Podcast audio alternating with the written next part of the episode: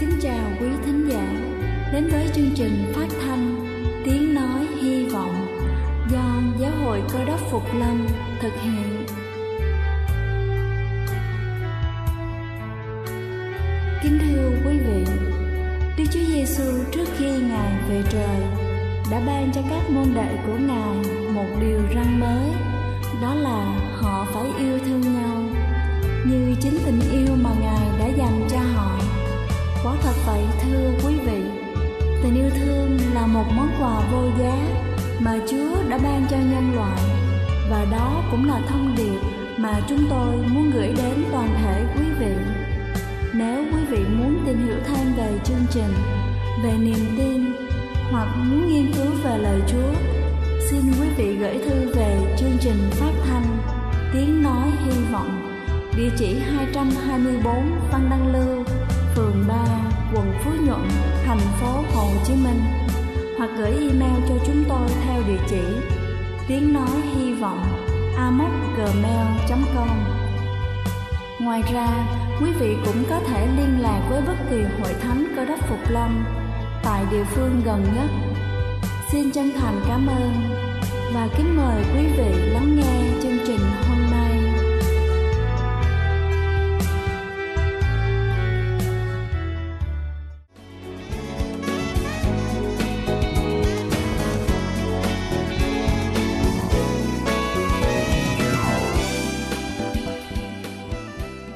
xin kính chào quý vị khán giả thương mến, cầu xin Chúa luôn ban cho quý vị sức khỏe thật dồi dào. Kính thưa quý vị, hôm nay chúng ta sẽ cùng nhau lắng nghe một lời chứng sống động qua câu chuyện của những thư báo truyền đạo trên thế giới. Họ đã làm như thế nào để truyền bá phúc âm về tin lành cho khắp nước. Câu chuyện hôm nay có tên là Khá chờ dậy và đi đến Bandaka. Trong năm 1978, lần đầu tiên tôi nhìn thấy sự tốt lành của Chúa một cách trọn vẹn tôi được gửi đi phụng sự với tư cách là một thư báo truyền đạo tiên phong tại tỉnh Bandaka của Cộng hòa Dân chủ Congo. Lúc đó, toàn khu vực không có một người cơ đốc phục lâm nào. Một người đồng sự thư báo truyền đạo và tôi đến cùng với những quyển sách và đi làm việc. Trước khi đến Bandaka, tôi đã giới thiệu cho một sư hội trưởng hội thánh cơ đốc phục lâm của khu vực những quyển sách mà tôi đang định mang Ông đã cầu nguyện cho chúng tôi. Chúng tôi đi ra với sứ mạng, bán càng nhiều sách càng tốt. Sau khi ổn định trong khu vực và bán một số lượng sách lớn, trong một khoảng thời gian, nhiều người bắt đầu hỏi tôi, anh thờ phượng ở đâu và giáo hội của anh là gì?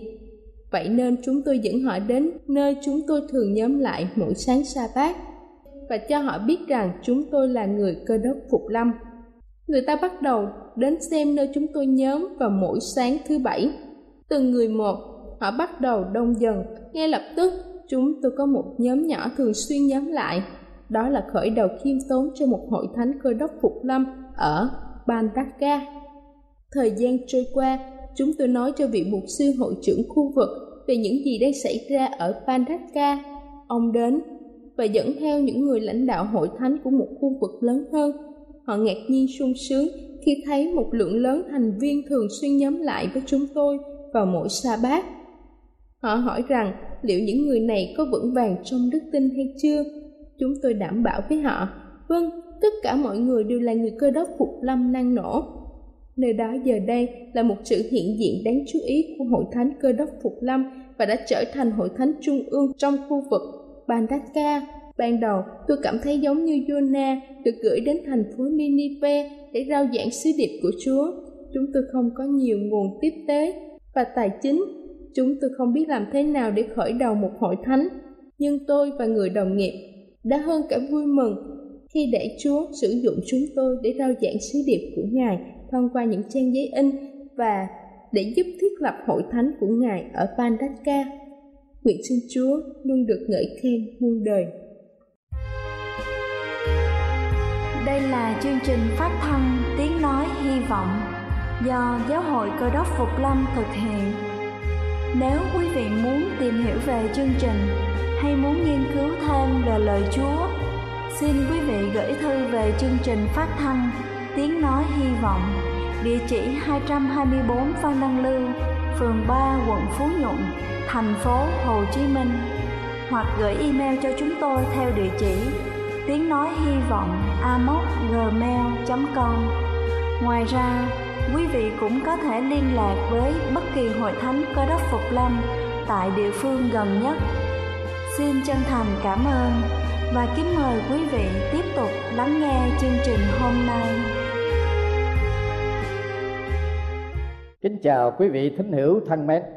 Thưa quý vị, có bốn sự nghi vấn trong đời mà làm người sống ở trên trần thế không sớm thì chạy. Ai ai cũng phải tìm hiểu chúng ta từ đâu đến, tại sao chúng ta có mặt tại nơi này, sau khi chết đời sống sẽ được tiếp diễn không? Nếu có thì sẽ giống như thế nào? Mọi người đều muốn biết mục đích và ý nghĩa của đời sống hiện tại và đời sống sau khi chết để thỏa đáp cho những nghi vấn trên đây chúng ta không thấy có sự ghi chép của khoa học và ngay cả các vị giáo chủ tinh thần và tôn giáo của loài người ở trên thế giới cũng không thể thỏa mãn được. Ngoại trừ những gì mà thiên chúa toàn năng giải bài những sự kiện này trong thánh kinh và chỉ có thánh kinh mà thôi. Còn con người giàu có khôn ngoan hay có cố gắng đến đâu đi nữa, cũng chỉ có thể tiên đoán một phần nào, chứ không thể nắm vững được vấn đề trong những câu hỏi trong cuộc đời của chúng ta. Chúng ta từ đâu đến? Có một số người tin rằng loài người đã là sản phẩm bởi thiên nhiên do chủ thuyết duy vật và tiến hóa thuyết bất định. Và cũng đã có một thời, các nhà bác học bảo rằng giống khỉ là tổ tiên của loài người. Nhưng thuyết trên đây đã bị loại bỏ từ đâu? Và người ta nghĩ rằng loài người là một giống riêng biệt. Thánh kinh dạy rằng chúng ta đã được tạo dựng bởi một đấng siêu phàm tài trí tuyệt đỉnh, đấng sinh tồn và độc nhất của vũ trụ, và là đấng đã bày tỏ chính mình ngài cho chúng ta trong thánh kinh cựu ước và tăng ước. Chúng ta đã nghe thánh kinh truyền dạy về sự xuất hiện của loài người trên địa cầu như vậy. Gieo va đức chúa trời bằng lấy bụi đất nén nên hình người, rồi hà sanh khí vào lỗ mũi, thì người trở nên một loài sanh linh. Thánh kinh cựu ước, sáng thế ký đoạn 2 câu 7 khi đề cập đến dòng dõi của loài người, Darwin đã chủ trương đưa ra rất nhiều sự kiện để chứng tỏ rằng loài người cũng tiến hóa như loài vật, từ ở những sinh vật thô sơ mà ra. Nhưng thánh kinh khẳng khái truyền dạy rằng loài người chúng ta đã được tạo dựng bởi đức chúa trời toàn tri, toàn năng và ngài là đấng tạo hóa. Sau khi đức chúa trời tạo dựng mặt trời, mặt trăng và các ngôi sao sau khi ngài phân chia đất liền và biển cả, sau khi ngài làm cho cỏ mọc trên đất, bông hoa đua nở, cây lá xum xuê sau khi ngài làm nên chim trời và cá biển, côn trùng và thú rừng cũng như thú đồng, ngài bàn phán rằng, chúng ta hãy làm nên loài người như hình ta và theo tượng ta đặng quản trị loài cá biển, loài chim trời, loài súc vật loài côn trùng bò trên mặt đất. Đức chúa trời dẫn nên loài người giống như hình của đức chúa trời. Ngài dẫn nên người nam và người nữ.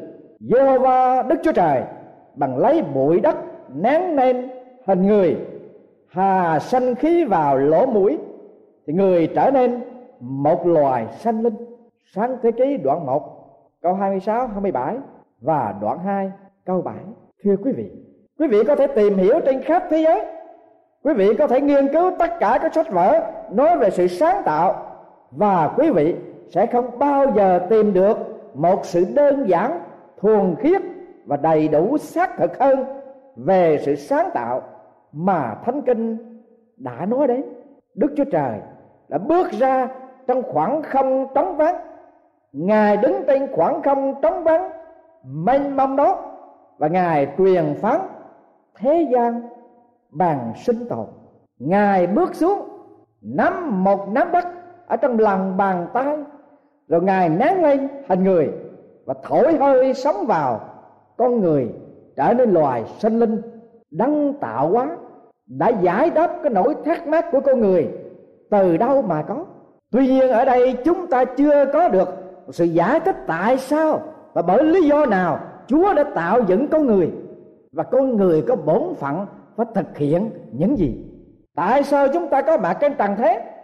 Thật ra đức chúa trời, ngài đã có ý muốn đặc biệt khi ngài tạo dựng chúng ta. Ngài phán bảo điều mà sách cái quyền có chép rằng, chúa đã dựng nên muôn vật, và ấy là vì ý muốn chúa mà muôn vật mới có và đã được dựng nên. Muôn vật đã được dựng nên đều là bởi ngài và vì ngài mà được dựng nên cả đức chúa trời có ý muốn khi ngài dựng nên mặt trời, mặt trăng và các ngôi sao. Ngài có ý muốn khi dựng nên chim, trời, cá biển. Ngài có dự định của ngài khi dựng nên các loài thú đồng và thú rừng. Đồng thời, ngài có ý muốn của ngài khi tạo dựng loài người.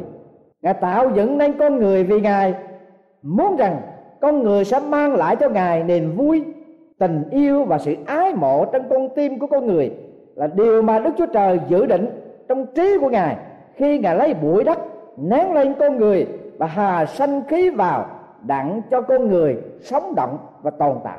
Quý vị có nghĩ rằng còn có sứ mệnh nào vĩ đại hơn, quan trọng hơn là sứ mệnh mà Đức Chúa Trời đã có ý muốn ban bố cho loài người là con người đem lại cho đấng tạo hóa điều đẹp làm ngại Đức Chúa Trời yêu thương chúng ta một cách sâu nhiệm. Và Ngài muốn chúng ta yêu mấy ngài. Ngài không mong đợi chúng ta yêu mấy ngài. Vì cớ chúng ta không có sự lựa chọn. Nhưng vì cớ chúng ta cảm nhận chân giá trị nơi ngài. Nếu đức chúa trời là đấng tạo hóa của trời và đất mà yêu thương chúng ta, thì chúng ta lại càng dễ dàng yêu mấy ngài. Sứ đồ phaolô đã khẳng định rằng chúa đã làm cho muôn dân sanh ra bởi chỉ một người và khiến ở khắp trên mặt đất, định trước thì giờ đời người cùng giới hạn chỗ ở, hầu cho tìm kiếm đức chúa trời. Và hết sức giờ cho được, tìm cho được. Dẫu ngài chẳng ở xa mỗi người trong chúng ta, vì tại trong ngài chúng ta được sống, động và có. Thánh kinh tăng ước trong vụ các sứ đồ đoạn 17 câu 26 đến 28 vâng thưa quý vị và các bạn. Để trả lời câu hỏi, tại sao chúng ta có mặt trên địa cầu? Ở đây chúng ta đã tìm được sự thỏa đáp một cách ngắn gọn là để làm đẹp làm đấng toàn năng. Há đó, có phải là một sứ mệnh cao cả mà chúng ta đã được dựng nên chăng?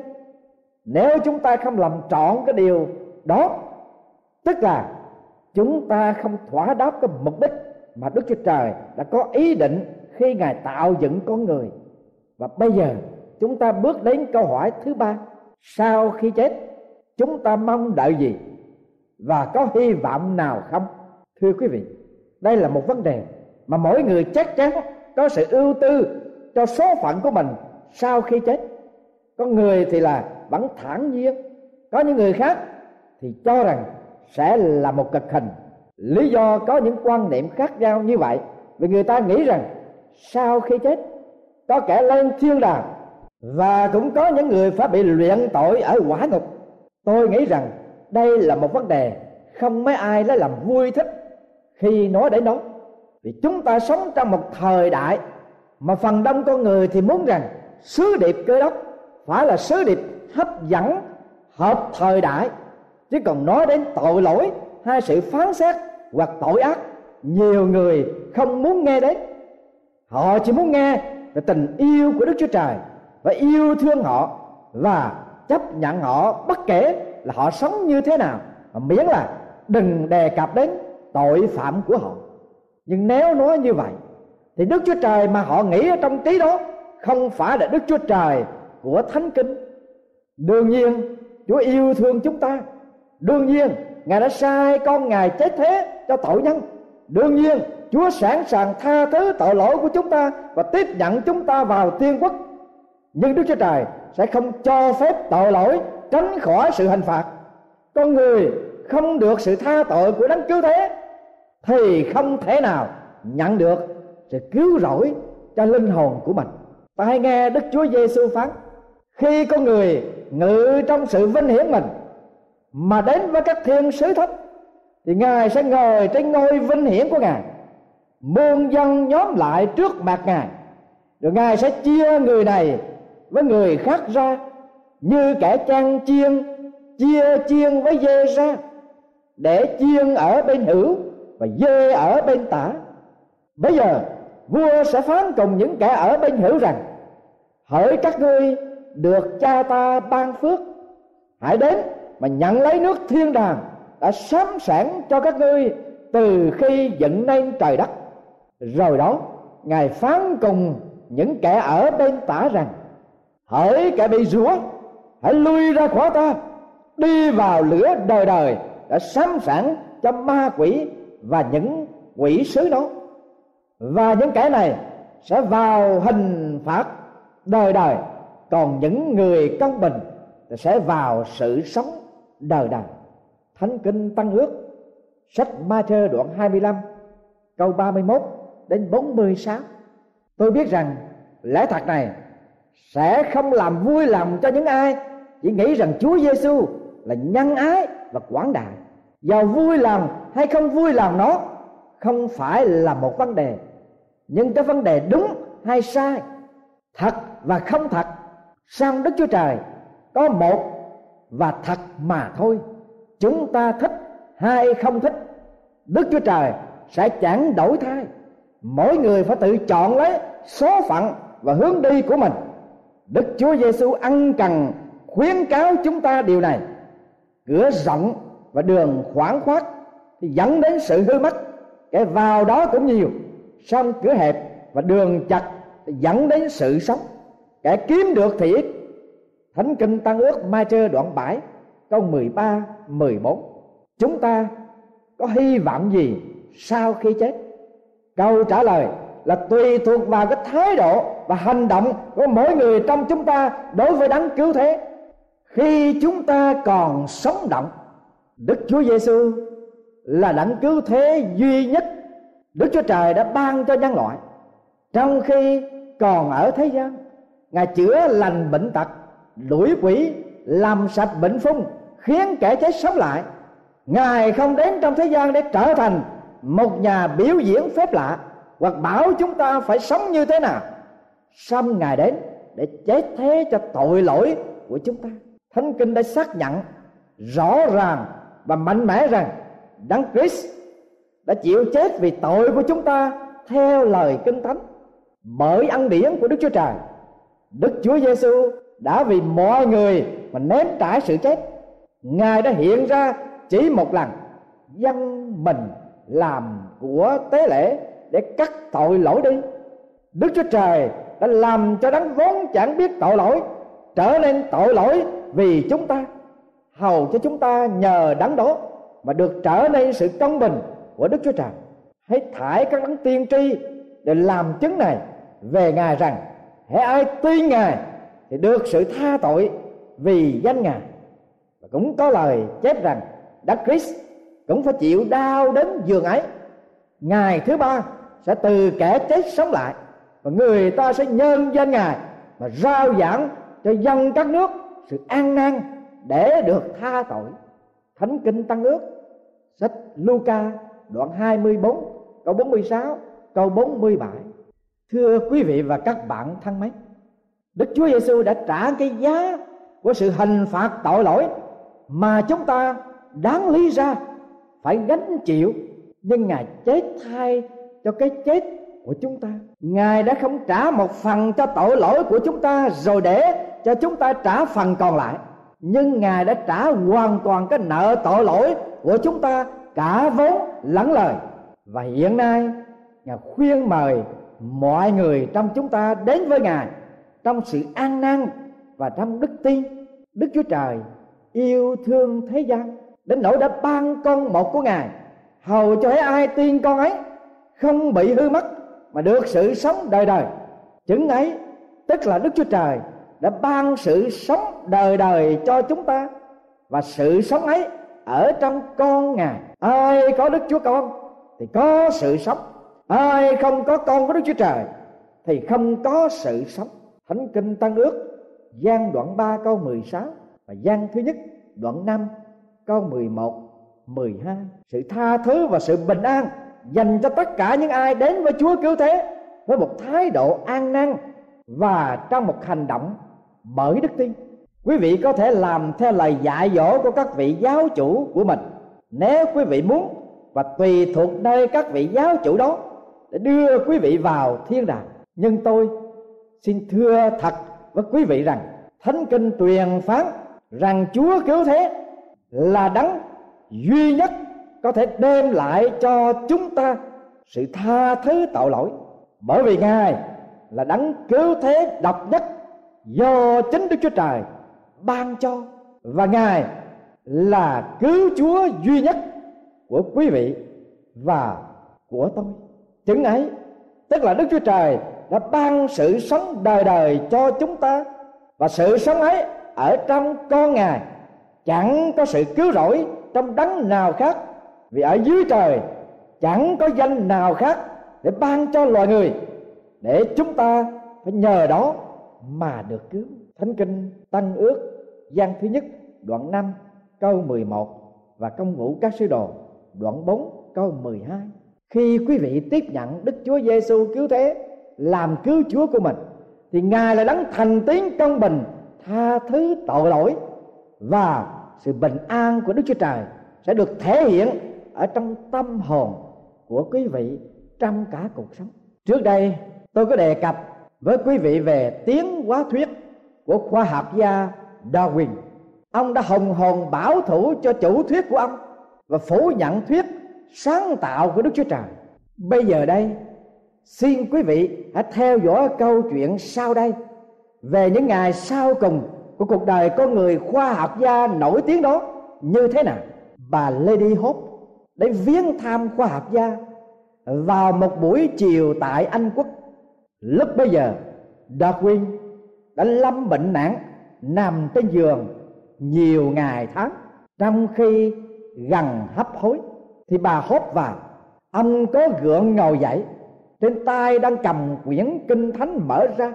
Bà hốt hỏi ông đang đọc quyển sách gì đó. Ông đáp, tôi gọi đây là quyển sách hoàng kim. Hả? Nó không phải là quyển sách vĩ đại sao? Thừa dịp này, bà hốt đề cập đến sự sáng tạo và những đoạn sách đầu ở trong sách sáng thế ký.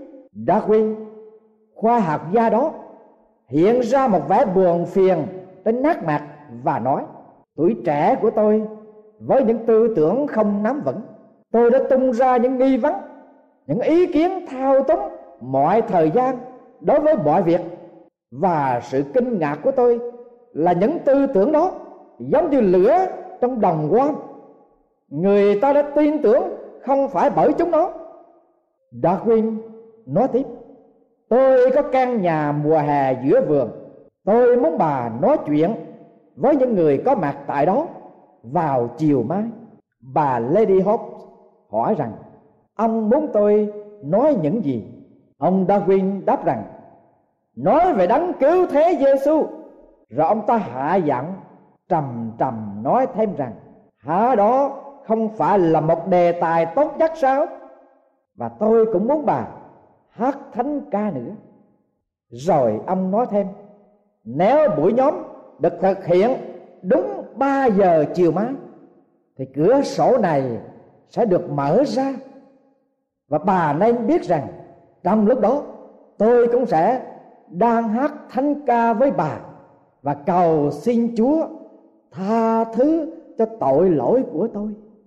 Thưa quý vị thính hữu thân mến, rốt cuộc rồi khoa học gia Darwin đã chấp nhận Đức Chúa Giêsu cứu thế là đấng cứu thế cho chính ông. Và ông đã quá hối tiếc với tất cả những gì ông đã làm từ trước, như là một đống lửa cháy ở trong rừng quan quý vị thính hiểu giờ đây, theo lời kinh thánh chúa phán dạy, đức chúa trời là đấng tạo hóa của loài người. Ngài đã tạo dựng chúng ta giống hình ảnh của ngài. Mục đích sự sống còn của chúng ta là mang đến chúa của chúng ta sự đẹp làm cao cả nhất. Giàu là đường chặt hẹp đến với chúng ta hay không? Không thành vấn đề. Điều quan trọng đây là lẽ thật chắc chắn quý vị hãy đem lòng tin của mình mà tiếp nhận Chúa Giêsu như nhà khoa học Darwin. Nhưng đừng để trẻ như ở trong giờ mà ông sắp hấp hối tác thở đừng chờ cho đến lúc sắp mãn cuộc đời của mình mới ăn năn như khoa học gia Darwin. Được cứu, hai bị hình phạt là điều không thể chối cãi được. Đấng Christ đã chết thay cho chúng ta và đem lại cho chúng ta được sự tha thứ tội lỗi, lại ban cho chúng ta sự bình an của Đức Chúa Trời và niềm vui ở trong đời này và cuộc đời hầu đấy. Cho nên, thưa quý vị, thân mến của tôi ơi, phước thai và quý quá thai, cho những ai đặt niềm tin cậy nơi Chúa Giêsu cứu thế. Và đây là giờ phút nghiêm trọng. Là giờ phút mà sứ mệnh cứu rỗi của Chúa đến với quý vị hôm nay trong giờ phút này. Quý vị hãy tiếp nhận Đức Chúa Giêsu là đấng cứu thế. Để Đức Chúa Trời, Ngài sẽ ban cho chúng ta sự tha thứ tội lỗi trong ân điển của Chúa Giêsu và sẽ dìu dắt quý vị đi trên con đường lẽ thật của Chúa để chúng ta luôn luôn vững lòng tin, chờ đợi cái ngày chúng ta sẽ bước vào ngưỡng cửa của thiên quốc vì để ai tin và vâng theo lẽ thật của Chúa người đó chắc chắn sẽ được sự sống đời đời trong ngày mà Đức Chúa Giêsu cứu thế trở lại trần gian này để thanh lập cái thế giới tội lỗi và tiếp trước người con cái yêu dấu của Chúa đi vào nước vĩnh sanh đời đời của Ngài.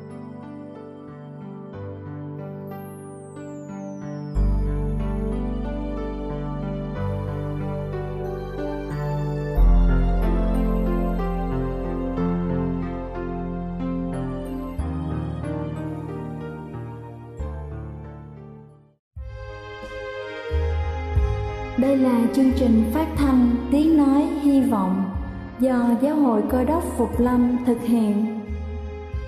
Nếu quý vị muốn tìm hiểu về chương trình hay muốn nghiên cứu thêm về lời Chúa, xin mời quý vị gửi thư về chương trình phát thanh Tiếng Nói Hy Vọng, địa chỉ 224 Văn Đăng Lưu, phường 3, quận Phú Nhuận, thành phố Hồ Chí Minh hoặc gửi email cho chúng tôi theo địa chỉ tiếng nói hy vọng amos@gmail.com Ngoài ra, quý vị cũng có thể liên lạc với bất kỳ hội thánh cơ đốc phục lâm tại địa phương gần nhất. Xin chân thành cảm ơn và hẹn gặp lại quý vị trong chương trình lần sau.